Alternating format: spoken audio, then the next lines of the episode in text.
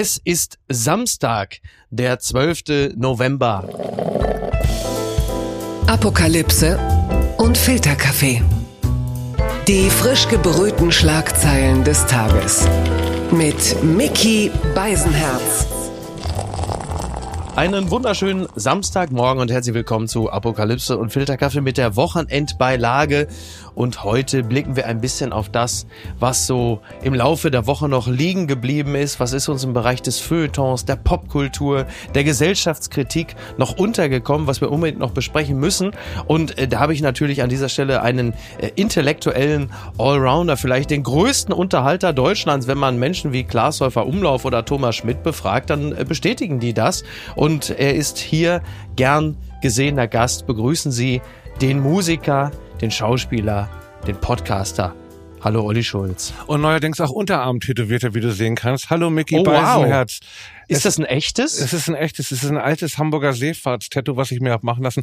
Vielen lieben Dank für die Einladung. Nein, Quatsch, es ist natürlich raufgeklebt von meiner Tochter heute. Aber sie meint, ich bin langsam reif für ein Tattoo auf so einen Unterarm. Das wollte ich dir gleich mal zeigen zur Begrüßung. Lustig. Vielen lieben Dank, dass ich mal wieder bei dir sehen darf. Ich bin gerne Zaungast in deiner Sendung, rede gerne mit dir ein bisschen Blödsinn, obwohl du natürlich hervorragende Experten hier mal einlädst. Deswegen ist es mir ganz wichtig, am Anfang der Sendung immer zu sagen, ich bin nur ein lustiger Musikant, der gerne mal reinguckt und sich mit dir Sachen anschaut, aber würde mich niemals als Experten auf irgendeinem Fachgebiet Du, äh, ich, ich sehen. glaube also speziell nach Jens Spahn äh, ist für unser Stammpublikum vielleicht jemand, der ähm, in keinem Fachbereich sich besonders dominant zu Hause fühlt, vielleicht auch mal wieder eine erfrischende Abwechslung. Wobei ich Ja. zugeben muss, ich hatte meinen Spaß. Er ist also herzlich wieder eingeladen, bevor da irgendjemand auf die falschen Gedanken kommt. Nee, es war auf alle Fälle eine bemerkenswerte Sendung, die ich mir natürlich auch angehört habe. Ganz liebe Grüße auch mal. Vielleicht merken lernen wir uns ja auch mal kennen. Ja, Zwei übrigens- Ahnungslose. Übrigens, heute, also heute, da die Sendung ausgestrahlt wird, hätte Loriot seinen 99. Geburtstag. Und Loriot, das ist eine Person, da konnte man damals, wenn man als Prominenter saß bei Markus Lanz, als sie noch Publikum hatten, wenn du äh, in der Sendung bis dato schlecht abgeschnitten hast, musstest du eigentlich nur einen Satz sagen, also da können sie mir sagen, was sie wollen, aber Loriot ist unerreicht. Dann gab es Für immer noch mich bleibt Loriot der größte Humorist dieses Landes. Und dann klatschen alle. Da klatschen Da, alle, klatschen alle. da können sich alle drauf einigen. Aber ich glaube, lass es noch fünf Jahre weiter, die Zeit weiterdrehen. Selbst dann wird der Applaus für Loriot etwas spärlicher ausfallen, weil alles verblüht, alles vergeht, alles Mhm. wird vergessen irgendwann. Und irgendwann wird es auch mit Loriot noch so sein. Da wird man sich noch dran erinnern. Und da werden irgendwie in 100 Jahren junge Leute sich angucken und denken, das ist ja voll die Scheiße. Das ist ja voll langweilig. Das trifft ja gar nicht mehr. Das kommt ja auch noch dazu. Die Zeit ändert sich. Aber noch ist er natürlich eine Instanz für den deutschen Humor. Absolut. Naja, der Humor von Loriot bleibt natürlich so lange unerreicht frisch, solange das zutiefst verklemmte, missgünstige, unelegante und hüftsteife äh, den Deutschen innewohnt, solange ist der beobachtende Humor von Loriot auch noch nicht komplett rausgewaschen. Ich werde es jetzt auch vermeiden, unseren Zuhörern und ZuhörerInnen irgendwelche ähm, Loriot-Witze zu zeigen und gegenseitig nochmal abzuklären, welches denn deine Lieblinge sind, Mickey, und welches denn meine Favoriten Oh sind. Gott, ja bitte nein, das, lass uns das nicht machen. Das Einzige, Das was ich dazu sage... aber Happy Birthday Ja. an Loriot Ja. und alle seine ähm, Hinterbliebenen vielleicht, die heute diesen Tag noch feiern und sich an diesen wahrscheinlich sehr bemerkenswerten Mann erinnern. Die Schlagzeile des Tages. ähm, ob sie sich in Zukunft an diesen bemerkenswerten Mann erinnern. Also ich weiß es nicht. MDR stellt Sendung von Bernhard Brink ein. Wo warst du, als der MDR die Sendung von Bernhard Brink eingestellt hat? T-Online meldet das. Für Musikfans war sie ein Highlight im deutschen Fernsehen. Jetzt stellt der MDR die Schlagershow von Bernhard Brink ein. Der Sänger ist traurig. Und da sagen viele, äh, äh, äh, äh was? Wer- Der hatte eine Sendung im, im Ja, genau. Das Tragische ist, dass ich jetzt erst davon erfahre, dass er eine Sendung hatte und auch schon seit mehreren Jahren, so wie ich Ja, das jetzt seit April ne? 2018. Also er hätte fast die fünf Jahre voll gemacht. Bernhard Brink, er ist Der äh, ewig junge Bernhard Brink. Ich genau. saß mal neben ihm beim Mary Rose Konzert und Ah. er sah wirklich, ja wirklich, das ist noch gar nicht so lange her. Und ähm, er ist ja einer der alten Recken, die ich noch kenne. Ich Ja. bin ja bei meinen Urgroßeltern groß geworden, bei ganz alten Menschen. Da liefen alle volkstümlichen Sendungen und Bernhard Brink. Also langsam gehen sie alle. Toni Marshall ist, glaube ich, pfeift noch auf dem letzten Loch. Das Ja, tut mir jetzt, das ja. will ich gar nicht so sagen, sondern ganz liebe Grüße auch in die, die Richtung von Toni Marshall. Aber ich habe viele große Schlagerstars kommen, vor allem Ja. gehen gesehen. Und ähm, äh, Bernhard Brink ist einer der letzten, der die Fackel noch hochhält. Und ich wünsche ihm alles Gute auf alle Fälle. Ja, ich, nenn mir mal einen Hit, Mickey, nenn mir mal einen großen Hit von Bernhard Brink jetzt aus dem Handgelenk. Das ist gemein, ne? Das ist nämlich bei Bernhard Das Brink nämlich wirklich nicht einfach. Bei anderen, bei Mary Rose oder bei Vico Toriani oder solchen Leuten oder auch Tony Marshall, hast du wenigstens einen. Roberto Blanco, du kennst Ja. einen von Gigi Anderson, die Glocken von Rom oder Ja. wie das da heißt. Aber du Ja, kennst oder nicht, nein heißt ja, wenn man lächelt, so wie du. ja, Ne? sowas in der Art. Aber Bernhard Brink ist nun mal leider auch nicht mit großen Hits gesegnet gewesen. Aber Vielleicht- eine wahnsinnig große Fresse immer Ja. gehabt. Ne? Das habe ich an Bernhard Brink immer bewundert. Der ist da wirklich schon immer so. Hat er nicht ein Buch geschrieben über Dieter Bohlen, das heißt Bohlen mein Fahrer? Wo es Echt? ein, nur in dem Buch darum geht, dass er früher von Dieter Bohlen gefahren wurde. Ich glaube, der hat ein Buch geschrieben. Und dann gibt Ach, es ja auch noch das Buch gut. von Frank Farian, damals Ja. als Dieter Bohlen seinen Erfolgsfeldzug hatte, mit seinen Büchern Nichts Stupid, als die dieser Wahrheit. Bohlen. Genau. Stupid, dieser Bohlen von Frank Farian, wo er aufgeräumt hat und gesagt hat, eigentlich immer nur, das Buch lief so, Dieter Bohlen hat so und so viel Platten verkauft. Ein Frank Farian aber hat so und so viel Platten verkauft. Es war ein reines Lattenmessen, was auf 400 Seiten gestreckt wurde. Und so ein ähnliches Buch gibt es, glaube ich, auch von Bernhard Brink oder ein Kapitel nur in einem Buch, das heißt Bohlen, mein Fahrer. Das ist den Leuten natürlich auch wirklich... Wobei, wo wir gerade schon so kurz in die musikalischen Feinheiten äh, drohen einzubiegen, das muss ich schon sagen, äh, Frank Farian, das musikalische Övre, das Vermächtnis, ist aber wirklich nicht so übel. Ne? Also sowohl Milli Vanilli als auch Boney M, das ist schon wirklich gut. Neben Jack White einer der ganz großen Deutschen gewesen.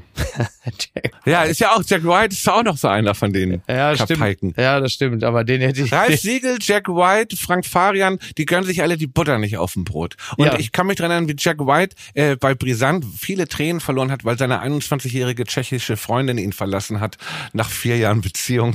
Und er dann schon mit weit über 60 da mit Tränen irgendwo in so einem Restaurant alleine saß und meinte, sie hat ihm das Herz gebrochen. Ja. Und sie wahrscheinlich irgendwie doch nochmal, vielleicht mit 21, 22, das Ruder in ihrem Leben nochmal umreißen. Wollte. er ist ja, er ist ja nochmal, ähm, das ist so lustig und bevor wir gleich zum nächsten Thema kommen, Jack White, mittlerweile glaube ich 79 oder 80 oder so, Horst Nussbaum heißt er ja eigentlich und der hat vor ein paar äh, Jahren geprahlt und sagte, ich bin jetzt Deutschlands ältester Papa, ältester Promi-Papa, wo du sagst, das ist natürlich eine Leistung und dann ging es darum, dass seine neue Frau, äh, in Klammern 28, dass sie mittlerweile ja seit einem Jahr Mutter seines Kindes ist oder schon seit zwei Jahren, äh, sie schläft aber kontinuierlich immer im Kinderzimmer mit dem Nachwuchs, weil sie muss sich nochmal kümmern, falls da was ist oder so. Also das Ehebett ist schon seit einiger Zeit. Ich glaube, sie muss sich in beiden denke, ja. Betten kümmern, ob nicht das eine, ob das Kind überlebt und ob nicht der Mann jetzt stirbt in der Zeit, weil Jack White, also nicht, ohne jetzt zu makaber zu werden, aber ich glaube, sie hat an beiden Betten einiges zu tun. Entzauberte Scheinriesen. Account-Verwirrung auf Twitter. Jetzt hat sogar Jesus ein blaues Häkchen. Das berichtet der Spiegel. Auf Twitter können Nutzer ihre Accounts neuerdings gegen Geld interessanter daherkommen lassen. Das macht es schwerer, echte von Fake-Accounts zu unterscheiden. Ja, es ist ja jetzt, äh, also es ändert sich ja täglich. Jetzt, da wir reden, ist es ja auch schon wieder vorbei. Ja. Jetzt ist es wohl so, wer im Monat 8 Dollar bezahlt, bekommt zumindest in einigen Ländern ebenfalls das blaue Häkchen ohne Identitätsprüfung. Ob jemand einst seine Identität verifiziert hat oder einfach nur Blue-Abonnent ist, das lässt sich nur nicht mehr auf den ersten Blick sagen. Zwar wird nach einem Klick auf das Häkchensymbol ein entsprechender Texthinweis angezeigt. Parodie-Accounts sollen künftig das Wort Parodie im Namen tragen. Und es gibt zusätzlich noch das Label offiziell auf den Konten einiger Firmen als neues Echtheitssymbol. Trotzdem ist es jetzt so, dass es die unterschiedlichsten seltsamen Informationen gibt. Also es gibt es einen Account, der im Stil von BP, der Öl, also und Gas, äh, Ölfirma, mein Gott, was erzähle ich da? Also, Mineralölkonzern, Micky. da, also danke, Olli. Und äh, da wird dann geschrieben, nur weil wir den Planeten zerstört haben, heißt das ja nicht, dass wir ihn nicht vermissen können. Ne? So. Oder äh, gibt's dann einen, einen Account, der nennt sich Tesla Real und dann steht da nur Eilmeldung, ein zweiter Tesla hat das World Trade Center getroffen. So, also da ist jetzt derzeit sehr viel Missinformation unterwegs. Ana der läuft Anarchie bei Twitter, würde ich sagen, momentan. Das Ja, ist komplette alle- Anarchie. Wirklich, Ja, ne? Habe ich das richtig verstanden? Ich habe ja immer noch keinen Twitter-Account, dass sich jetzt irgendjemand meinen Namen schnappen kann, sich einen blauen Haken für 8 Euro kauft und dann sich als meine Person ausgeben Ich kann? glaube ja, ich glaube ja, es könnte passieren. Ja. Ja. Okay, also ich kann, ich kann einfach nur sagen, ich habe mich immer ferngehalten. Ich möchte auch nicht so rüberkommen wie der letzte Boomer und jetzt sagen, dass das sowieso mit alles Schrott war. Meine eigene hier Befindlichkeit war da, dass sich da die Leute gemeldet haben und schlecht über einen reden, weil sie wissen, man ist selber nicht da und kann sich nicht wehren Ja, und dann so ehrlich, aus ne? der Hecke dann heraus und sich gleich wieder verstecken können. Und das ist das Einzige, was mich mit Twitter betrifft. Ansonsten weiß ich auch, dass es ein wichtiger Informationsdienst ist für viele Leute, die wichtige Sachen sagen können. Ja. Jetzt ist die große Frage, sehen die Leute jetzt auf Twitter weiter einfach dabei zu, wie Elon Musk diesen Kahn immer weiter runtersegelt, bis irgendwann die große MySpace-Domäne dort alles stattfindet? Oder sind sich die Leute doch zu stolz, wollen doch zu relevant sein und bleiben trotz des ganzen Chaos einfach da? Da bin ich auch bei meinem lieben Freund Jan Böhmermann gespannt, der ja auch eine ganz große, wichtige Rolle, sag ich mal, im Deutsch-Twitter spielt. Ja. Der macht jetzt immer stark Werbung für Mastodon. Ich Ja, kenne ja. nur diese Progressiv-Metal-Band, die wahnsinnig gute Alben machen. Und ich bin mir auch nicht sicher, ob das jetzt wirklich die Alternative ist. Da müsste jetzt irgendwie da jemand kommen, der es hinkriegt, die Leute zu überzeugen, dass das die Plattform ist, wo sich alle treffen. Tja. Sonst wird das alles zu so einer Nerd-Geschichte und ähm, Hat so ein leichtes Biomarkt-Flair derzeit, ne? ja, ja. Es Ja. ist tragisch für diese Plattform, aber es ist halt, wir haben auch irgendwann alle überlebt, als Facebook nicht mehr das ganz große Ding war und MySpace nicht mehr. Ja. Und so wird es sicherlich irgendwann zu einer neuen Plattform Das kommen. kann ich glaube, passieren. Das Also- dauert aber jetzt noch ein Jahr. Der macht das langsam und ein bisschen hat man ja auch Sensationslust und will sich angucken, was Elon Musk als nächstes dort macht. Absolut. Ja, Also momentan erinnert mich das ja so ein bisschen an diese Simpsons-Folge, wo Homer Simpson die Autofirma seines wahnsinnig erfolgreichen Milliardärsbruders übernimmt und es innerhalb von Millisekunden in die Scheiße reitet mit. Seinen Ideen. So fühlt sich's gerade ein bisschen so an.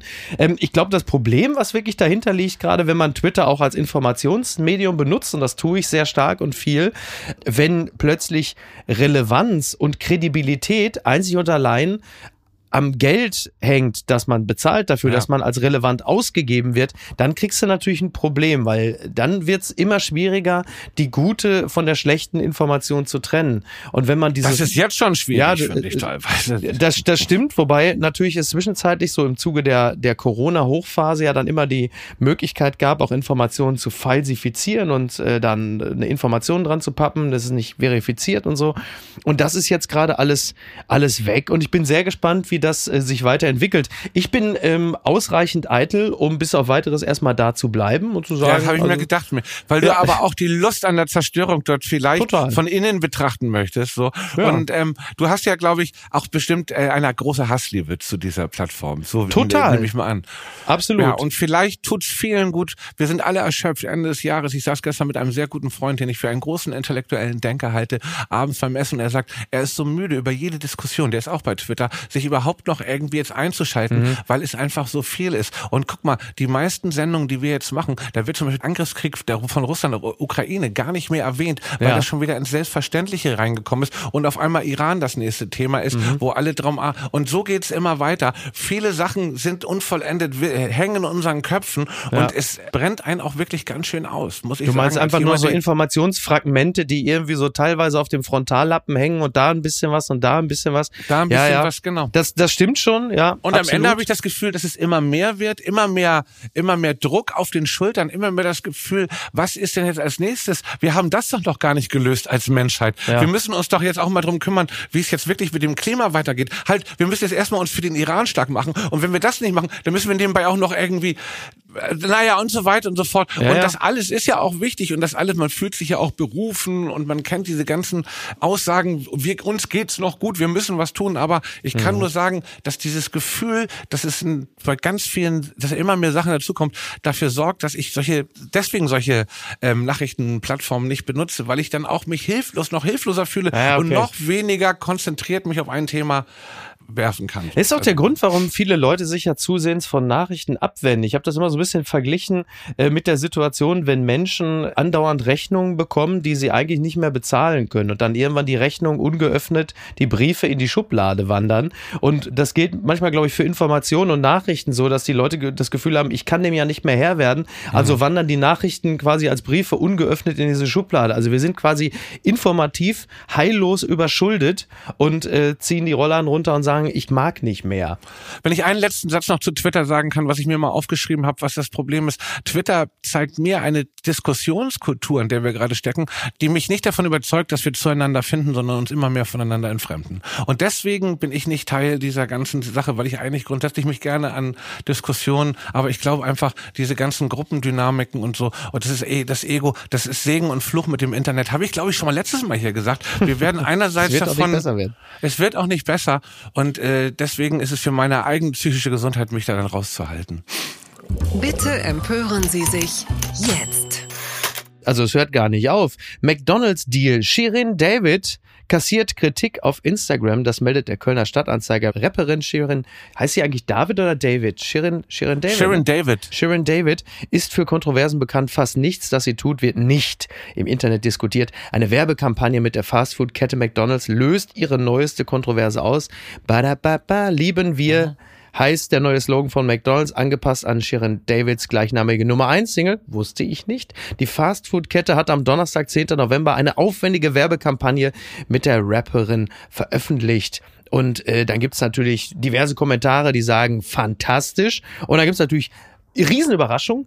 Kritik gab es im Netz. Wirklich.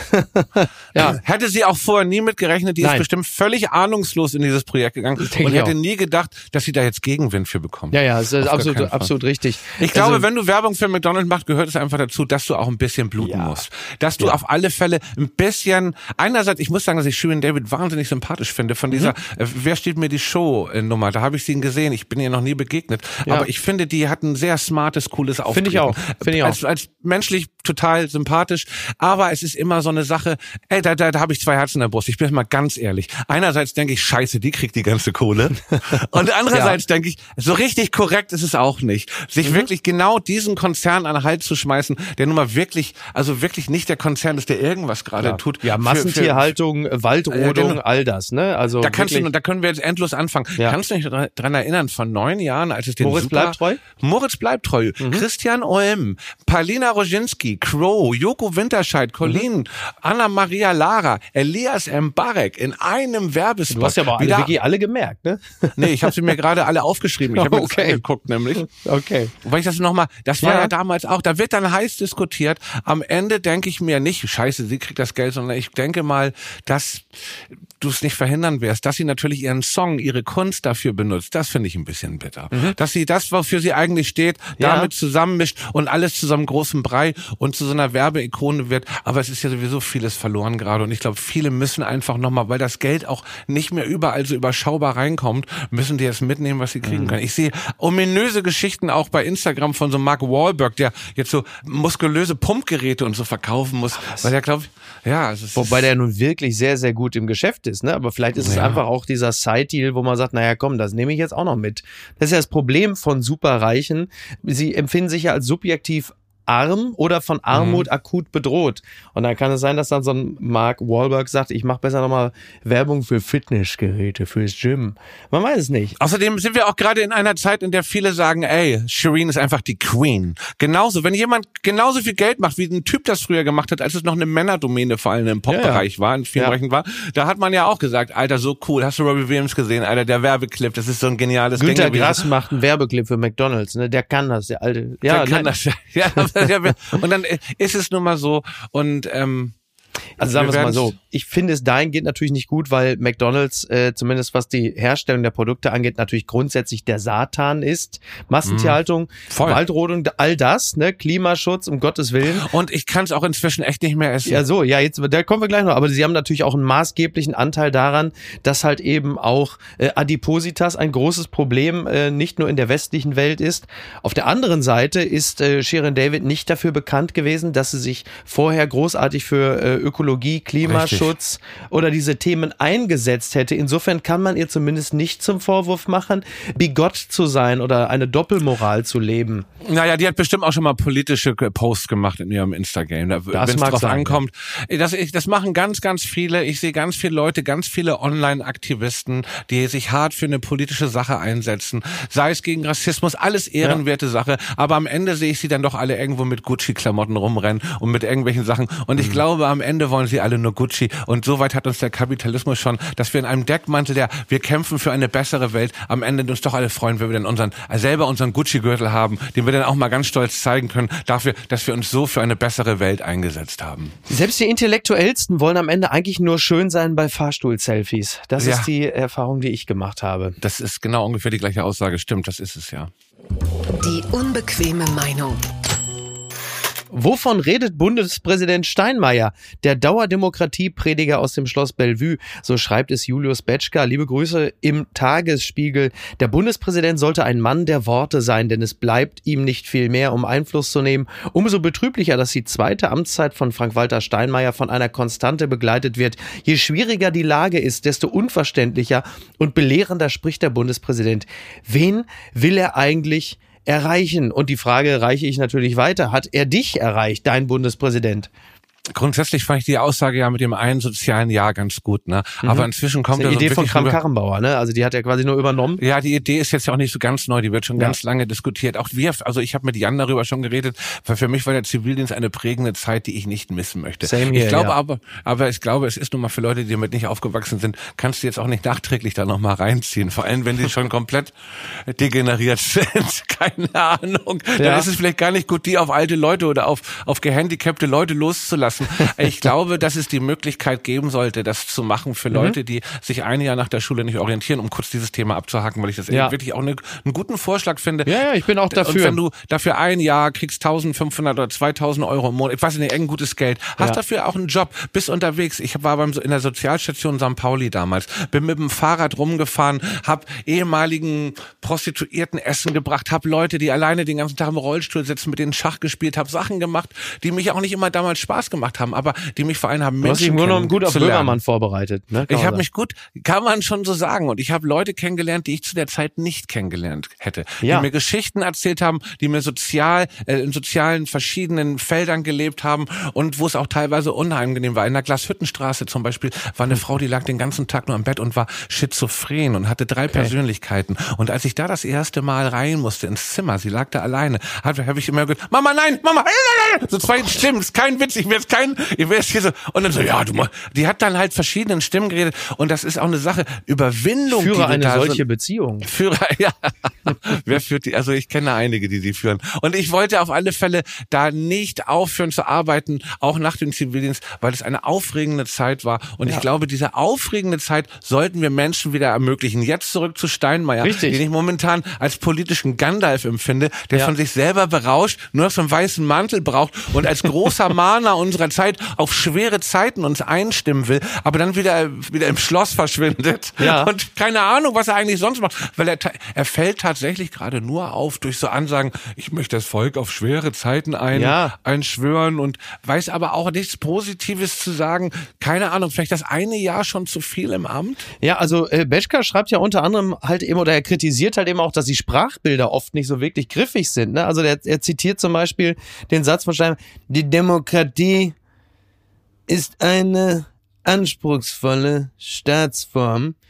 Wir sind auch noch dafür zuständig, dass wir die Regale wieder auffüllen. Und dann sagt er, gehen Produkte aus, fehlt Mehl. Der Staatsbürger als Regalauffüller im Warenhaus namens Demokratie. Es lässt sich ja ahnen, was Steinmeier mit der Nebenjob-Metapher sagen wollte, aber reichen ihr Ahnung. Also das ist so ein bisschen die, der Vorwurf, dass also er super auf der Kanzel kommen würde, mhm. ne, hoch oben über den Köpfen der Menschen, leuchtend. Also es geht ja so ein bisschen in deine Gandalf-Richtung, aber dass er halt einfach äh, durch dieses Salbadern nicht wirklich bei den Leuten ankommt, wenn er sagt, ich bin jedem dankbar, der an mehr denkt als nur sich selbst. Und da denkst du so, ja, das ist, äh, das könnte jetzt auch Margot Käßmann. Die Zeit, Zeit hat sich ein bisschen weiter gedreht. Ja. Ne? Und jetzt gerade ist das einfach, es sind Floskeln. Es ist einfach, was, wer, wer soll damit was anfangen? Aber er müsste ja eigentlich Wem? das Gegengewicht sein. Also wir erinnern uns an die Hochzeit Helmut Kohl, war Bundeskanzler, mhm. und Richard mhm. von Weizsäcker war Bundespräsident, der ihm auch politisch, obwohl sie in derselben Partei gewesen sind, äh, nicht besonders nahe stand nee. und als scharfer Kommentator der Gegenwart natürlich auch das Gegengewicht zum etwas bräsigen, breiigen, strickjackigen Helmut Kohl war. Und da hattest du das Gefühl, da sind aber auch wirklich zwei unterschiedliche Denkschulen unterwegs, während man bei dem einerseits sehr unklar redenden Olaf Scholz und dem andererseits sehr unklar äh, predigenden Frank-Walter Steinmeier nicht das Gefühl hast, dass auch nur einer von den beiden wirklich mal ein, zu einer Ruckrede, ja? Nee, die wirken, als wenn die beide am gleichen Methangas schnüffeln oder keine Ahnung, was irgendwas, also, nee, also weißt was ich sagen ja. will? Also die, beides, sie sind für ihre Schwammigkeit bekannt und ja. daran werden sie wahrscheinlich auch geschichtlich in, in die deutsche politische Geschichte eingehen, weil sie weder scharfe Worte sagen, noch irgendwas auf den Punkt bringen und genauso ist ja gerade momentan und da möchte ich jetzt gar nicht hier so zu pessimistisch klingen, aber es ist nun mal in einer wahnsinnig schwammigen Zeit, in der wir alle nicht wissen, wo wir gerade hindriften und die Politik tut ihr Bestes, um uns weiter dieses Gefühl zu geben, dass wir einfach uns noch nicht mehr auf den nächsten Monat. Guck mal, bald ist Dezember. Man freut sich aufs nächste Jahr. Ich freue mich noch nicht mehr auf den nächsten Monat oder sonst was momentan, weil man nicht weiß, ja. was einen noch ereilt, ohne zu pessimistisch, äh, doch ein bisschen pessimistisch schon. Es ist eine, es gibt überhaupt keine Zukunftsvision in keinen Bereichen gerade, die einem das Gefühl von Hoffnung gibt. Klingt das jetzt sehr negativ? Ja. Ja, klingt nicht besonders positiv, aber es ist zumindest. Aber das kann sich ja auch wieder ändern. Ja. Ne, ist, ja, ist ja vielleicht, wir haben ja gerade schon über dein Tattoo kurz gesprochen. Das ist ja vielleicht dann auch ein schöner Punkt, äh, das gute alte Carpe Diem äh, wieder mal äh, rauszuholen. Ne? Na, ganz ehrlich, ich habe tatsächlich dieses Gefühl, warum hören wir nicht auf mit Aufarbeitung von Geschichte und uns und gegenseitig anzuklagen? Warum ist nicht in 50 Jahren tatsächlich Fortpflanzungsstopp? Dann sagen wir, ey, vielleicht oder in 100 Jahren zwei Generationen noch und dann bauen wir noch ein paar Futterkrüge auf für die Tiere hier und sagen, okay, die letzten Menschen gehen in so eine Kuppel und dann ist hier echt mal Feierabend. Der Mensch ist schlecht und kriegt es nicht besser hin und darüber müssen wir einfach dann irgendwann auch aufhören, uns zu zermadern, sondern sehen, ey, pass mal auf, wir haben jetzt von Wissenschaftlern rausgekriegt, es wird nicht mehr besser. Dieser Planet ist dem Tode geweiht und irgendwann ist es nicht mehr gut, hier noch Menschen zu, zu gebären auf dieser Welt. Ich weiß, es klingt sehr apokalyptisch. Ja, der Denkfehler, der Denkfehler darin ist ja, und das ist natürlich eine zutiefst narzisstische Perspektive, äh, der Planet ist ja gar nicht dem Tode geweiht nur lediglich wir. Aber weil nur wir, wir genau. das ist natürlich ja. eine, eine unglaubliche Egozentrik, denn äh, sobald wir ich da nicht mehr mitmachen dürfen, ist quasi der ganze Planet nichts mehr wert, wo du sagst, der Planet wird sich von uns schon erholen. Nur wir sind dann halt weg. Das ja? wird so ein schöner Planet werden. also wirklich, so wenn wir erstmal nicht mehr sind. Ja. Schön warm auch. Natürlich ist es ähm, hoffnungslos. Also das wird auch nach, es ist ein kleiner, kleiner Gedankenansatz einfach nur. Ja. Zwei Generationen noch, richtig gute Zeit. Wir bauen noch mal die alte Kneipe von Günter Netzer auf, die hier die in, in München, die Disco. Wir machen noch mal achtmal im, im Jahr Tommy äh, wetten das, bauen das? noch mal hier Posemuckel in Hamburg, die alte Kneipe auf, machen noch die guten Läden. Hier Sven Feth macht noch mal das Omen auf in Frankfurt und wir feiern alle noch mal Excessive Free von Frank Stein, äh, Walter Steinmeier und noch mal eine richtig gute Zeit und auch wirklich festen Monatsgehalt für alle kohlemäßig. Also, also ich glaube, du hast dich gerade beworben für das Amt des Bundespräsidenten. Ich finde, du hast da jetzt schon deine, das war die Schulzsche Ruckrede, kann man nicht anders sagen. Außenminister wird der tätowierte Türsteher aus dem Berghain. Weißt du, Sven, Sven Marquardt, ne? Ja. ja. Sehr gut. Es ist jetzt einfach nur mal alles ein bisschen Chaos in meinem Kopf gerade, aber wenn man so am Ende des Jahres sich das alles anguckt, dann ist das vielleicht die einzige Option, die mich jetzt gerade gut, gut stimmen würde, wenn wir in diese Richtung tendieren würden. okay. Gucken mal, wer da spricht. Angst war mein Begleiter, so spricht Frank Plasberg in der Süddeutschen Zeitung. Er hat sich unterhalten mit Cornelius Polmer. Und äh, es ist so, Frank Plasberg hört mit hart aber fair auf. Zum Abschied ein Gespräch über eine prägende Kindheit, Zweifel am Journalismus der Gegenwart sowie die Frage, warum er im Rheinland geblieben ist, statt nach Berlin zu ziehen. Ja, das ist ein interessantes Interview. Ich meine, wenn Cornelius Polmer Leute trifft, kann man eh davon ausgehen, dass es am Ende ein gutes Stück, ein gutes Gespräch werden wird. Aber also Frank Plasberg ähm, eilt ja medial, also kollegial der Ruf voraus, dass er jetzt nicht der einfachste Chef ist. Ich würde jetzt mal sagen, also das Prinzip fordern und fördern äh, ist ihm also auch nicht fremd. Und hier stellen wir aber fest und lernen ihn kennen als jemand, der A, keine besonders glückliche Kindheit hat, die er Zeit seines Lebens mit sich herumgetragen hat und es ihm an Urvertrauen mangelt und dass er jemand ist, der das Wort Angst vor der Sendung kennt. Zitat, das Wort ist nicht zu groß, aber man kann das Gefühl auch eine gewisse Grundanspannung nennen und die braucht man, um eine gute Sendung zu machen. Ich glaube, dass es mir da geht wie vielen Menschen, die die Bühne suchen. Sie erleben dort nicht unbedingt ihre leichtesten Momente. Ich beneide Menschen, die überall auf festem Grund zu stehen scheinen, die mit einem unerschütterlichen Grundvertrauen ausgestattet sind. Ähm, beim Hören oder Lesen dieser Worte, inwieweit fühlst du dich da, wie sagt man so schön neudeutsch, abgeholt? Ich bin mit Plasberg nie, nie, nie warm geworden. Ich habe die Sendung auch selten gesehen. Ja. Aber wenn er seine unglückliche Kindheit nochmal aufarbeiten will, vielleicht in so einem Motivationscamp, wo man so Freitag hinfährt und Sonntag zurückkommt und sich dann so rückwärts vom Stein in die Arme von fremden Leuten fallen lassen soll. Ja. Denn man kann ja alles Mögliche machen, um das aufzuarbeiten. Und wenn er jetzt aufhört, hat er ja die Möglichkeit. Mich würde viel mehr interessieren, wer wird denn der Nachfolger von der Sendung? Jetzt? Äh, Louis Klamroth wird sein Nachfolger. Wirklich? Mein äh, ehemaliger NTV-Kollege Louis Klamroth. Liebe Grüße. Äh, Ganz Supermann. liebe Grüße. Ähm, Ja, richtig, richtig guter Typ, sehr guter Junger Mann, Moderator. auch bringt frischen Ja. Wind vielleicht rein. Ja, oder? ja, ja, ja, absolut. Also da hat die ARD äh, sich überlegt, bevor wir jetzt den nächsten Jüngeren direkt wieder an RTL oder Pro7 verlieren, vielleicht äh, geben wir da einfach mal einem jungen Kollegen eine gute Fläche, um sein äh, zweifellos vorhandenes Talent oder seine Fähigkeiten äh, auszuüben. Nein, super, finde ich total gut. Zu Frank Plasberg kann ich nur sagen, über tote Boxer spricht man nicht. Herzlich willkommen, Luis Klamroth. Die unbequeme Meinung. Abschalten heißt wegschauen. Ein Kommentar von Alfred Draxler. Ich habe den schon mal zitiert. Den hat er in der Bild geschrieben. Ich fand es halt einfach wirklich wahnsinnig komisch, diesen Kommentar. Denn wir alle suchen ja nun, also wir suchen ja nun seit Wochen nach einem Hebel, mit dem wir das Schauen der Spiele rechtfertigen können. Zwei Dinge dazu. Ich wirklich, ich habe ich hab, habe sehr, sehr, sehr gelacht, als ich glaube bei Radio 1 war es, hörte, dass eine Umfrage ergeben hat, dass irgendwie 75 Prozent der Deutschen, also natürlich der befragten Deutschen, sagen, sie werden die WM nicht gucken, wo ich dachte, ja sicher, das ist ungefähr so wie neun Wochen vor der Bundestagswahl, wo die Grünen bei äh, 33 Prozent liegen, bis es dann so richtig nahe kommt, man sagt, naja, ganz so konsequent will ich auch nicht sein. Und äh, die Frage an dich, Olli, wirst du die WM gucken? Auf einer äh, Skala irgendwo zwischen, hast du die Heizung schon aufgedreht und bist du geimpft? Wo liegt das in etwa? Ob ich diese WM jetzt gucke oder nicht, wird nicht daran ändern, dass die religiösen Ansichten in Katar in diesem Land sich ändern werden. Das schon mal vorne Ja, das ist schon mal richtig. Wir werden Wenn es nur mal die Religiösen wären, das ist ja, das ja, die ja genau, mal getan. es ist alles eine Fundament, also diese ganze Schwulenfeindlichkeit und diese ganze gegen andersdenkende Leute, das ist immer von Funda, es gibt es in jeder Religion. Jede fundamentale Religion duldet bis heute keine Schwulen oder auch Menschen, die gleichgeschlechtlich leben. Das Ja. ist ja nun mal Fakt. Die Frage ist, warum, aus welchen Gründen will ich mir das angucken? Ja. Bisschen aus Sensationsgeilheit auch, wie das alles wird, ob Mhm. das gut wird. Ich habe irgendwie auch kein gutes Gefühl, ich habe seit Jahren kein gutes Spiel der deutschen Nationalmannschaft gesehen. Wobei Also, der Kader nicht schlecht ist. ja, aber ich habe seit Jahren kein gutes Spiel, auch von diesem Kader und von diesen Spielern nicht gesehen. Ich weiß, wir sind eine Turniermannschaft. Ich habe im Vorfeld Das waren nicht, wir irgendwann mal, ja, das ist richtig. waren wir irgendwann mal, habe ich jetzt im Laufe der letzten Jahre auch gar nichts von mitbekommen.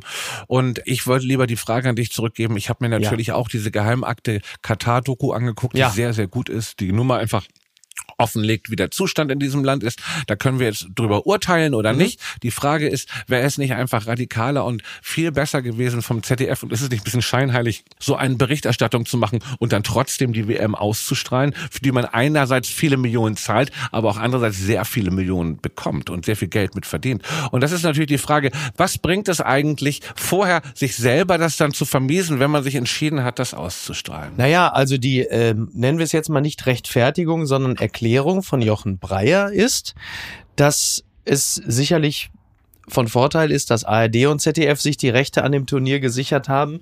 Denn im Gegensatz zur Konkurrenz, zur Streaming-Konkurrenz oder irgendwelchen Pay-TV-Sendern, werden sie ja nicht nur das Produkt senden, sprich die Spiele und den Glanz und den Glamour, sondern halt eben auch in das Ganze die kritische Berichterstattung einbetten. Also man könnte es jetzt auch mal ganz übertrieben formulieren, sie sind quasi das trojanische Pferd. So. Das ist eine Möglichkeit, sich das. Ob das wirklich so äh, stimmt oder ob man sich das ein bisschen schön redet, das ist die Frage, die ich mir stelle. Aber ich bin auch, ich steck da auch nicht drin. Ne? Auf Ja, alle also, Fälle ja, ja. hat Kalle Rummenigge für zwei Rolex, die beide wirklich ausgesprochen hässlich sind, da, als Supporter dafür gesorgt, dass wir jetzt im Winter eine WM haben. Und mal ganz ehrlich, war wieder kein Erfolgsjahr für uns alle. Ja. Und im Endeffekt werden wir uns vielleicht freuen, wenn wir im kalten November, Dezember dann einfach so ein Spiel sehen, Italien, Spanien, was Also vielleicht ganz gut ist und werden dann doch ganz kurz mal wieder die Moral ausschalten, wie wir es auch machen, wenn wir dann doch nochmal ganz dringend mit Jan-Josef Liefers und Anna Los nach New York fliegen müssen oder ähnliches, Oh. weißt du? Ich finde, das ist ja übrigens, man muss ja einfach mal sagen, wir, wir sind ja sehr ambitioniert und wir sind ja zu jedem Protest bereit und wir ziehen es auch durch. Allein und sind ja als Fernsehzuschauer die Hände gebunden. Also wir 80 Millionen Bundestrainer und Fußballfans, Ja. wir würden natürlich sofort den Fernseher auslassen. Problem ist ja, die Quoten werden ja nur erfasst, passt in den Haushalt mit diesen 5500 Richtig. GFK-Messgeräten. Da muss ich ganz klar sagen, dass, da spreche ich jetzt auch im Namen von 80 Millionen Fußballfans. Wir würden es machen, aber es liegt jetzt an euch. Ihr mit den 5500 Geräten, tut es. Wir zählen auf euch. Protestiert. Lasst den Fernseher aus. Die ganze Nation verlässt sich auf euch. 5500 tapfere Haushalte. Die würden uns den Rücken frei halten, wenn die sich jetzt mal opfern würden. Das wäre, Ja. oder? Ja. Am, Ja. Im Endeffekt weiß ich nicht, wie gut der Fußball wird. Das, darauf kommt es auch noch an. Und ähm, wenn dann die ersten zwei, drei sensationellen Spiele gespielt wurden und man liest in den Nachrichten drüber, da wird sich der eine oder andere nochmal breitschlagen lassen. Außerdem, den armen Kindern zuliebe willst du doch nicht etwa diese WM sausen lassen, oder? Da bin ich mal gespannt, wer so radikal ist und seinen Kindern erzählt, nee, das ist ein Unrechtsstaat, Katar, das gucken wir uns nicht an. Ja, da weiß es sowieso. Also spätestens die Bild-Zeitung wird natürlich wieder ein paar wunderbare Komposita bilden und neue Wortschöpfungen, wenn die in der Vorrunde gut performen mit Füllkrug und Mukoko vorne, dann irgendwie wir beten drei Kata unser, dass das aber irgendwie jetzt ab ins Finale dann irgendwie so die ganz klar wie damals Rudi, Haudi, Saudi oder die Letten, Plätten und dann kommt er irgendwie, also wird schon was kommen irgendwie, ne? Bin ich irgendwie mit mit den Kataris daddeln oder so. Also da ist einiges Oh, einiges drin. Also wenn einer prädestiniert ist für sowas, dann du, Also, Micky, ganz ehrlich. Ich mach das.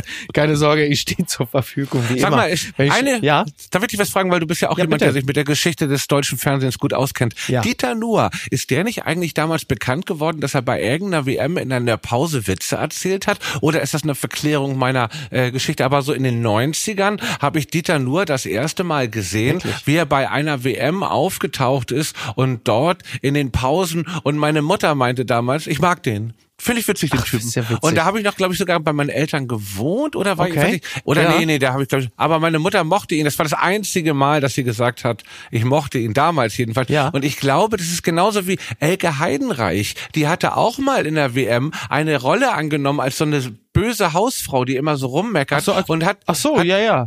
äh, weißt du, so eine Comedy-Part innerhalb der WM. Ja, aber sie hat, also. Elke Heidenreich hat ja damit angefangen, mit der lustigen Putzfrau damals, ne? Ja, das ja, hat sie genau. irgendwie zwei, drei Jahre gemacht. Das war in den 80ern, ne? Frühe 80er. Das war also. 80er und ich glaube, Dieter Nuhr kam auch mit einer anderen Performance natürlich, nicht als lustige Hausfrau. ja. Ja. Nein.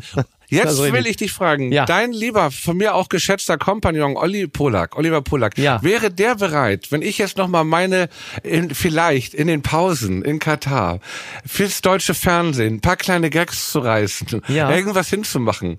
Also vielleicht, ich weiß nicht, ob sie dieses Jahr schon einen Comedian haben, der sich in der WM zwischen den St Sp- Spielen dahinstellt und ein paar gute Gags reißt. Also so wie ich meinen Freund Oliver Polak kenne, gerne nackt und mit äh, nicht selten offenkundigen homosexuellen Ambitionen. Ja, ich würde, ich würde es sehr begrüßen, aber ich glaube, Olli auch. legt Wert darauf. Olli legt aber auch Wert darauf, dass diese Bilder auch in Katar ausgestrahlt werden. Dann wird das machen. Da bin ich mir relativ sicher. Wir, wir zählen auf die 5500 Haushalte, die auch das mit unterstützen könnten. Ganz weit vorne. Peter Hane ist 70 geworden, der große. Peter Hane. Ich habe ja der Yuval Harari fürs Wutbürgertum. Ich, ich habe Peter Hane zuletzt eigentlich immer nur gesehen in der Auslage von Büchereien am Timmendorfer Strand. Also so neben Büchern von Marianne Koch zur Frauengesundheit und äh, Bücher irgendwie, also für die Generation 80 plus. Und Peter Hane, der war ja damals äh, ZDF-Moderator, ich glaube Heute-Journal oder so. Der wurde eine ganze Weile auch als so eine Art, sag mal, populär-intellektueller gesehen. Und da hat er irgendwann Anfang so, also 2004, also er hat vorher schon sehr viele unbeachtete Bücher geschrieben und dann schrieb er ein Buch Schluss mit lustig, das Ende der Spaßgesellschaft. Und das war Platz eins der Spiegel Bestsellerliste 2,4. Und dann irgendwann hat er gedacht, ach guck mal, wenn ich solche Bücher schreibe, das funktioniert gut. Und es werden halt immer mehr Bücher so Wir wollen unsere alte Welt zurück, Bücher. Exakt, exakt. Also rettet das XY-Schnitzel, Empörung gegen den täglichen Schwachsinn, Werte, die wichtig sind. Finger weg von unserem Bargeld, wie wir immer weiter entmündigt werden. Schluss mit euren ewigen Mogelpackungen. Wir lassen uns nicht für dumm verkaufen. Dann das nächste Buch auch. Seid ihr noch ganz bei Trost? Schluss mit Sprachpolizei und Bürokratenterror.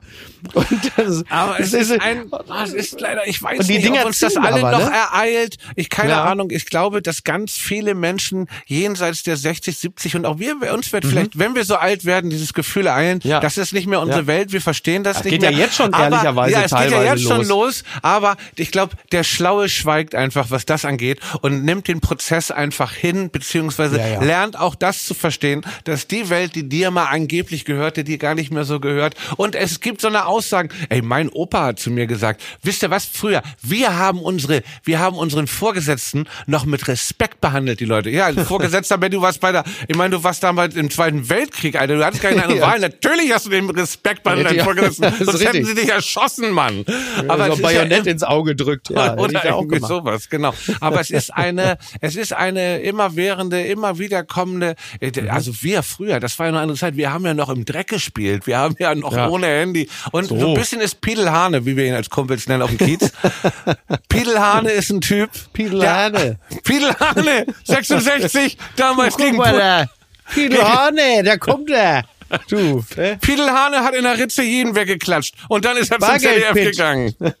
Ja, also witzig. Aber die Dinger funktionieren ja auch. Aber der ist jetzt mittlerweile, ich habe einfach nur aus Recherchegründen, weil ich so gucken wollte, was hat er so zuletzt veröffentlicht. Er schreibt jetzt vor allen Dingen für Tichys Einblick. Und Tichys Einblick ist natürlich jetzt, sagen wir mal, ja, also weit Mhm. rechts der Bild und ich habe das im Café getan und ich habe wirklich den seltenen Moment gehabt, dass ich dachte, so da kam so eine Bedienung vorbei und so und dachte, oh, hoffentlich sieht die mich jetzt nicht, wie ich hier gerade so in Tichys Einblick stöber, so völlig begeistert so, was so Finger weg von unserem Bargeld. Das dachte ich so für so, weißt du, wenn da so ein Graumiliter her im, äh, im Rollkragenpullover sitzt und sagt irgendwie Peter Hane, was schreibt er denn? Recht hat er. Das fühlte sich nicht wirklich gut an. Aber P- Piedel Hane finde ich natürlich fantastisch. Piedelhane von Olli Dittrich Alles- gespielt. Alles Gute zum 70. Ja, von mir auch. Oh, ich dachte, du wärst längst tot. Wolf Schneider. Er ist ähm, jetzt dann tatsächlich wirklich verstorben. Der Mann, der seine Adresse redigierte, so schreibt es Detlef Esslinger in der Süddeutschen Zeitung. Generationen von Journalisten lernten von ihm. Harald Schmidt nannte ihn Sprachoffizier. Sowas gefiel ihm. Nun ist der Publizist Wolf Schneider im Alter von 97 Jahren gestorben. Ich weiß nicht, kennst du Wolf Schneider? Kanntest du ihn? Warst du mit seinem Werk vertraut? Nein, bin ich nicht vertraut. Ich weiß natürlich, dass er der Sprachpapst war, so wie der Autopapst bei Radio 1. Aber auf alle Fälle weiß ich, Also dass er Andreas Kessler, ne? Ja. genau. So war er für die Sprache zuständig und war jemand, der natürlich wahrscheinlich, also wir werden, auch wenn ich Leute bewundere, die mit Sprache umgehen können, Sprache beherrschen und Ausdrücke finden, Bild, Ja. Sätze bilden können, ist das nie die Sache gewesen, wo ich dann immer, wo ich so dachte, cool, dass du es kannst, ich kann es nicht so gut. Auch wie mit Max Gold. Ich liebe das, was der kann, so will aber Ja. das selber, äh, sehe es als harte Arbeit auch an. Die äh, Geduld fehlt mir. Ich muss aber sagen, großen Respekt natürlich. Aber 97 Jahre ist auch wirklich echt, da hat man gelebt. Aber gnadenloser Typ. Er war Also die gnadenlos. Leute, ja, ja, die Leute, die bei ihm auf der Journalistenschule waren, also nicht wenige sind da heulend weggegangen. Ne? Also aber was hätte er denn zum Gender Gaga gesagt? Der hat ja sogar was zum Hat er Gender was zum Gender Gaga gesagt? Ja, der hat der hätte sich natürlich lieber erschossen, als sowas wie JournalistInnen zu schreiben oder Mhm. so. Ne? Er ist ja also dann auch ein Sprachbewahrer.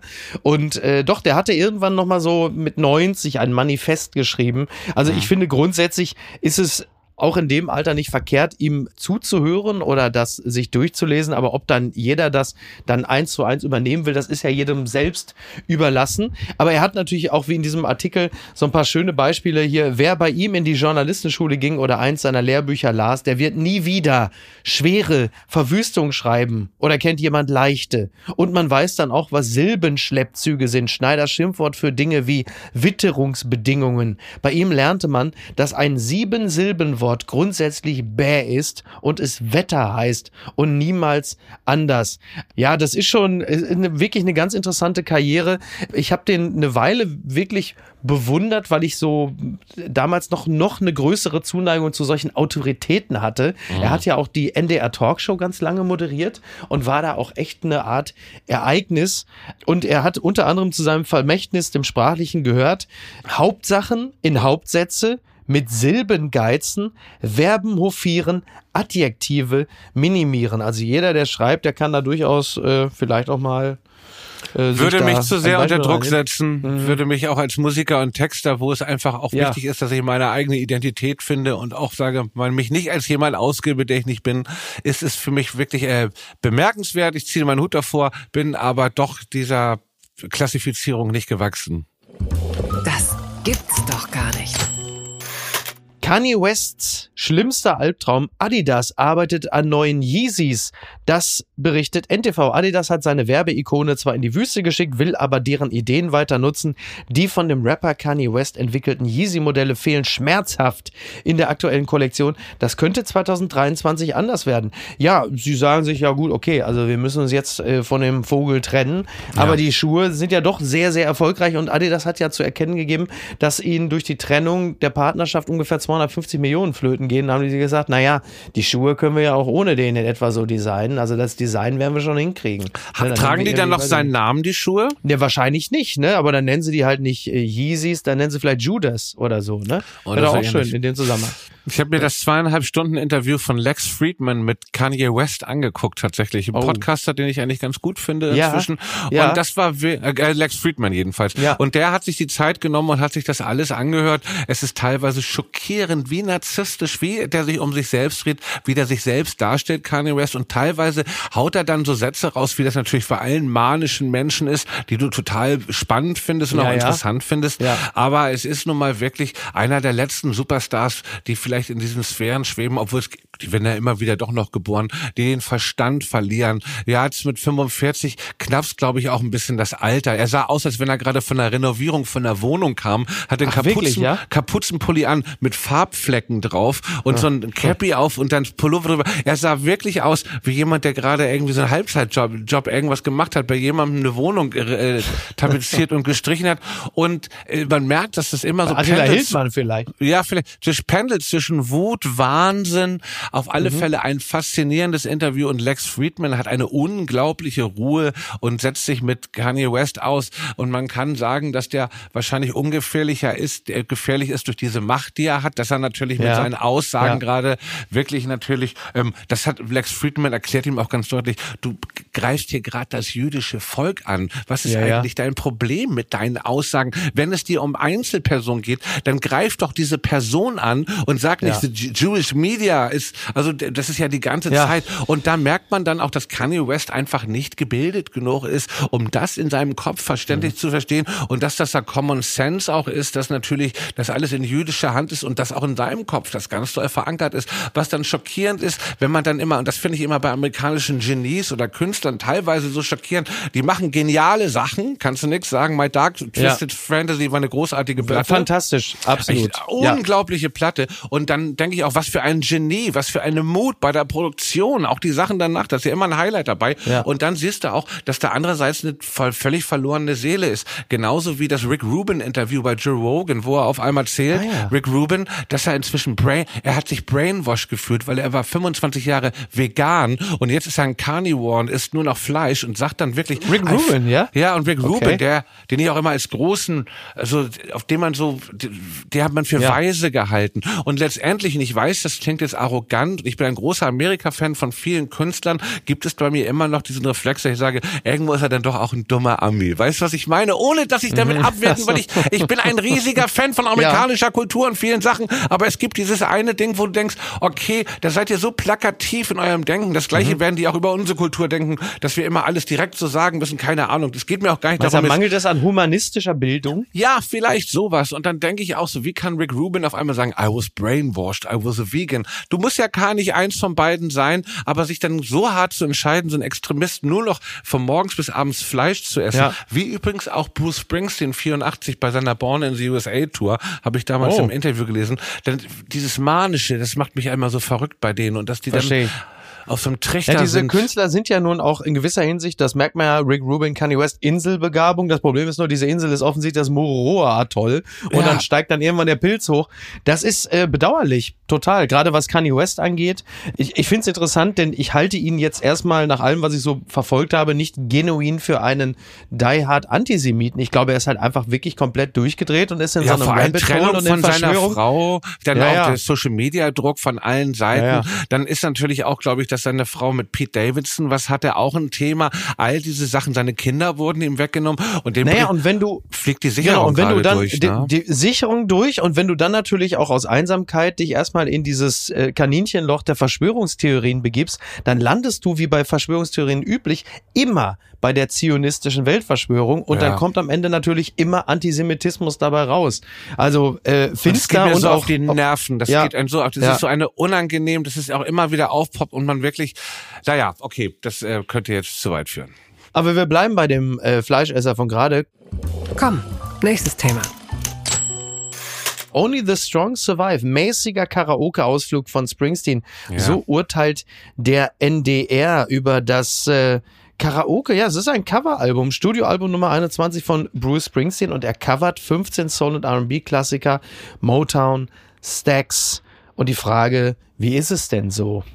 Ich habe den Spiegelbericht gelesen, da ging es um die Hälfte erstmal darum, ob es kulturelle Aneignung ist oder nicht. Wenn es eine Sache von kultureller Aneignung ist, dann ist es vielleicht der Fall von Schnarchkultur, die da war. Es ist wirklich ein wahnsinnig langweiliges Album. Ja. Es ist wirklich Schlagerrock vom Allerfeinsten. Aber Bruce Springsteen ist 73 Jahre alt. Was soll er noch rausbringen? Der hat ein unglaubliches Öwe veröffentlicht. Mhm. Allein sein, seine Platten bis zu Born in the USA, was sein Hauptwerk ist, zwischen Greetings vom Asbury Park, seiner ersten Platte ja. von 73, seiner zweiten Platte bis zu seinem ersten Durchbruch Durchbruch 75 mit Born to Run, dann Darkness on the Edge ja. of Town, The River. Ja. Was für ein Lauf bis ja. zu Nebraska und Born in the USA. Danach kam die große Scheidung von seiner ersten Frau. Tunnel of Love war das Trennungsalbum. Das letzte große Album. Danach hat er sich von der E Street Band getrennt. In den 90ern Human Touch, ne, Human Touch und Lucky Town fürchterliche Rotzplatten mhm. gemacht. Und danach, muss ich ganz ehrlich sagen, hat er mich nie wieder berührt. Auch The Rising und die Platten, die danach kamen, waren ich fand ganz... Magic ziemlich gut, den Song. Magic war noch ganz gut. Das war noch die die ja. rockigste von diesen Platten. Aber grundsätzlich hat er mich nie wieder so berührt. Es wurde immer hemsärmeliger Stampfblues, Rock auch inzwischen. Ja. Immer, aber trotzdem unglaubliche Texte geschrieben. Ganz, ganz viel. Aber diese Geschichte, dass er da am Strand 9-11 längs gelaufen ist und einer meinte, Bruce, wir brauchen dich jetzt. Die hat er erzählt er halt immer noch gerne und dann wieder zurückkam. Ich habe diesen Podcast mit Barack Obama und ihm gehört und jede Story von ihm fängt an mit dem Satz, Barack, I was a child in New Jersey. I was running around the street and I found a dime on the street and I was playing guitar at my home. Und es ist so ein weiser Mann, den ich auch unfassbar sympathisch finde und ich gehe nächstes Jahr auch ins Volksparkstadion, wenn er nochmal auf Tour kommt, ja. habe ich mir extra eine Karte gesichert. Aber halt eben für die alten Sachen wie es so halt ist. Und das ist so schlimm. Auf einmal ist man selber der Typ. Als ich noch jung war, war Elton John für mich schon ein alter Mann. Weißt du, was ich meine? Mhm. Oder auch Tina ja, Turner. Und wer soll auch ich ein jetzt, alter Mann. Ja, Tina Turner. Was soll ich jetzt jungen Leuten den Zauber von Bruce Springsteen erklären, die sich dann die neue Platte anhören und denken, Alter, das ist euer geiler, großer Gitarrenhero. Ja, aber das ist nun mal auch vorbei. Ja. Trotzdem hat er sein Recht, das so zu machen, wie er will. Wer hat auch genug Kohle eigentlich. Aber du machst ja auch Musik, weil du ansonsten schlafen dir die Füße ein. Du musst irgendwie in Bewegung bleiben. Ja, genau. Ich, ich habe immer das Gefühl, nur wenn Künstler irgendwann anfangen, entweder ein Coveralbum aufzunehmen ja. oder ein Best-of-Album, dann wird, dann ist immer schon, äh, wie sagt man so schön, Red Flag. Ne? Da denkst du so, ah. Dabei hat er so viele unveröffentlichte Songs. Es gibt von The River eine Box, von Born to Run, mit alleine die Songs, die da noch über sind, das sind so eine Perlen. Und auch diese Box Tracks heißt die von ihm, mit, ich glaube, ja. fünf CDs mit Songs, die er nie veröffentlicht hat, wo du denkst, das gibt's doch gar nicht, dass er das nie veröffentlicht hat. Das ist ja qualitativ vom Allerfeinsten. Trotzdem ist auch Bruce, ist gut mit Bruce, sag ich mal. Ich freue mich drauf, dass er nochmal auf Tour kommt. Das Coveralbum hätte er sich jetzt meiner Meinung nach sparen können. Woanders ist es auch beschissen. Tränengeständnis des Biomarkträubers. Ich beklaute sogar meine Kinder.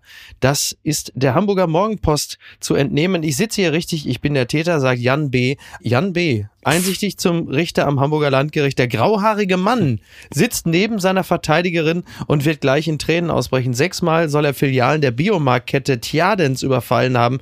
Fünfmal alleine den Markt an der Fruchtallee. Dazu ein Pizzaladen. Wie er zum Räuber wurde. Vor Gericht kommt eine unglaubliche Geschichte über einen toten Kokskurier, die Mafia, Schläge, Erpressung und den brutalen Absturz eines Familienvaters ans Licht. Ja, muss Nächstes eine ganz Jahr verfilmt von Fatih Akim im Kino zu sehen.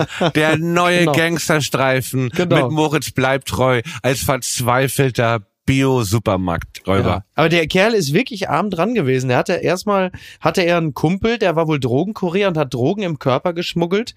Dabei ist er ums Leben gekommen. Und dann irgendwann hat die, als er sich mal wieder Stoff besorgen wollte, vor zehn Jahren, haben die Leute, die den Drogenkurier damals beauftragt, gesagt haben, pass mal auf, das ist doch dein Freund gewesen. Du schuldest uns jetzt das Geld, das uns verloren gegangen ist, weil er bei diesem Drogentransport ums Leben gekommen ist. Und die haben den über Jahre hinweg so unter Druck gesetzt, ja. dass er äh, das Geld versucht hat zu besorgen, halt eben über diese Überfälle und er versucht alles zu Geld zu machen. Im Zweifel hat er sogar die eigenen Kinder beklaut aus dem Sparschwein und so. Also eine ganz traurige Geschichte eigentlich. Wirklich traurige Geschichte.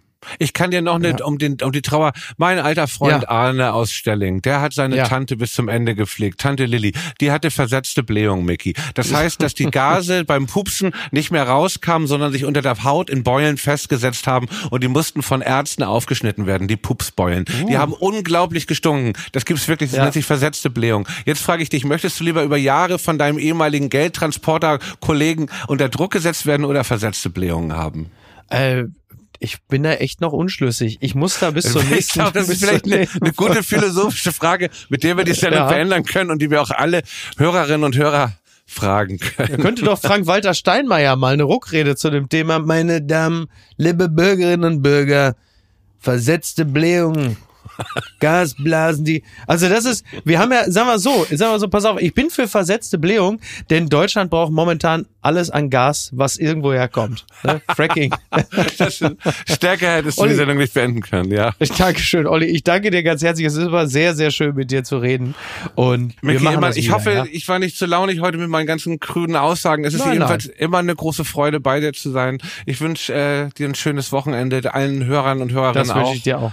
Und hoffentlich bald wieder mal, ja? Das machen wir. Das machen wir. Lass dir gut gehen und äh, dürfen wir schon deinen Adventskalender bewerben an dieser Stelle? Ist es schon, oder Können ist wir es schon machen. Ab 1. Dezember geht's wieder los. 24 Kurzgeschichten auf ah, Spotify. Oh, fantastisch. Erwarten Sehr euch gut. von mir und von tollen äh, Gästen auch, die äh, cool. äh, gnadenlos gute Geschichten geschrieben haben. Fantastisch. Da freuen und wir es gibt vielleicht drauf. einen Gastauftritt von einem großen Podcaster noch der äh, so, so. mit einer täglichen Nachrichtensendung hier besticht äh, auf Spotify. so, okay, gut.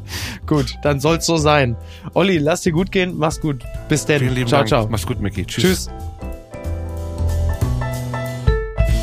Apokalypse und Filtercafé ist eine Studio Bummens Produktion mit freundlicher Unterstützung der Florida Entertainment. Redaktion Niki Hassania.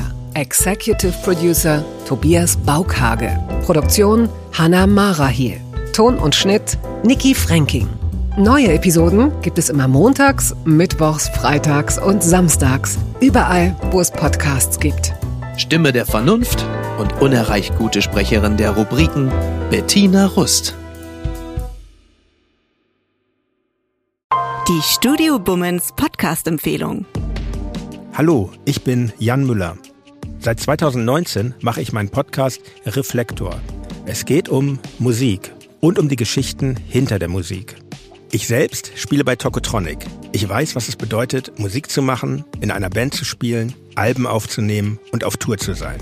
Ich kenne alle Facetten, die sich mit diesem Beruf verbinden. Drama und Euphorie, und genau darüber spreche ich mit meinen Gästen bei Reflektor. Was verbindet uns? Was unterscheidet uns? Reflektor gibt euch einen Blick hinter die Kulissen der Musikwelt, den ihr sonst nirgendwo bekommt. Die Liste der Menschen, mit denen ich bereits sprach, ist lang. Deichkind, Campino, Jens Rachut, Doro Pesch, Judith Holofernes, Casper, Igor Levitt, Haftbefehl, Esther Bejarano, Charlie Hübner, und viele, viele mehr. Am 14. März ist die Winterpause zu Ende. Dann geht es weiter mit neuen Gästen, jeden Freitag. Ich freue mich drauf und ich freue mich auf euch. Wer nicht so lange warten möchte, der kann sich im Club Reflektor ganz besondere exklusive Folgen anhören. Hört gerne rein bei steadyhq.com. Music is a healing force of the universe. Reflektor, der Musikpodcast. Wir hören uns ab dem 14. März. Euer Jan Müller.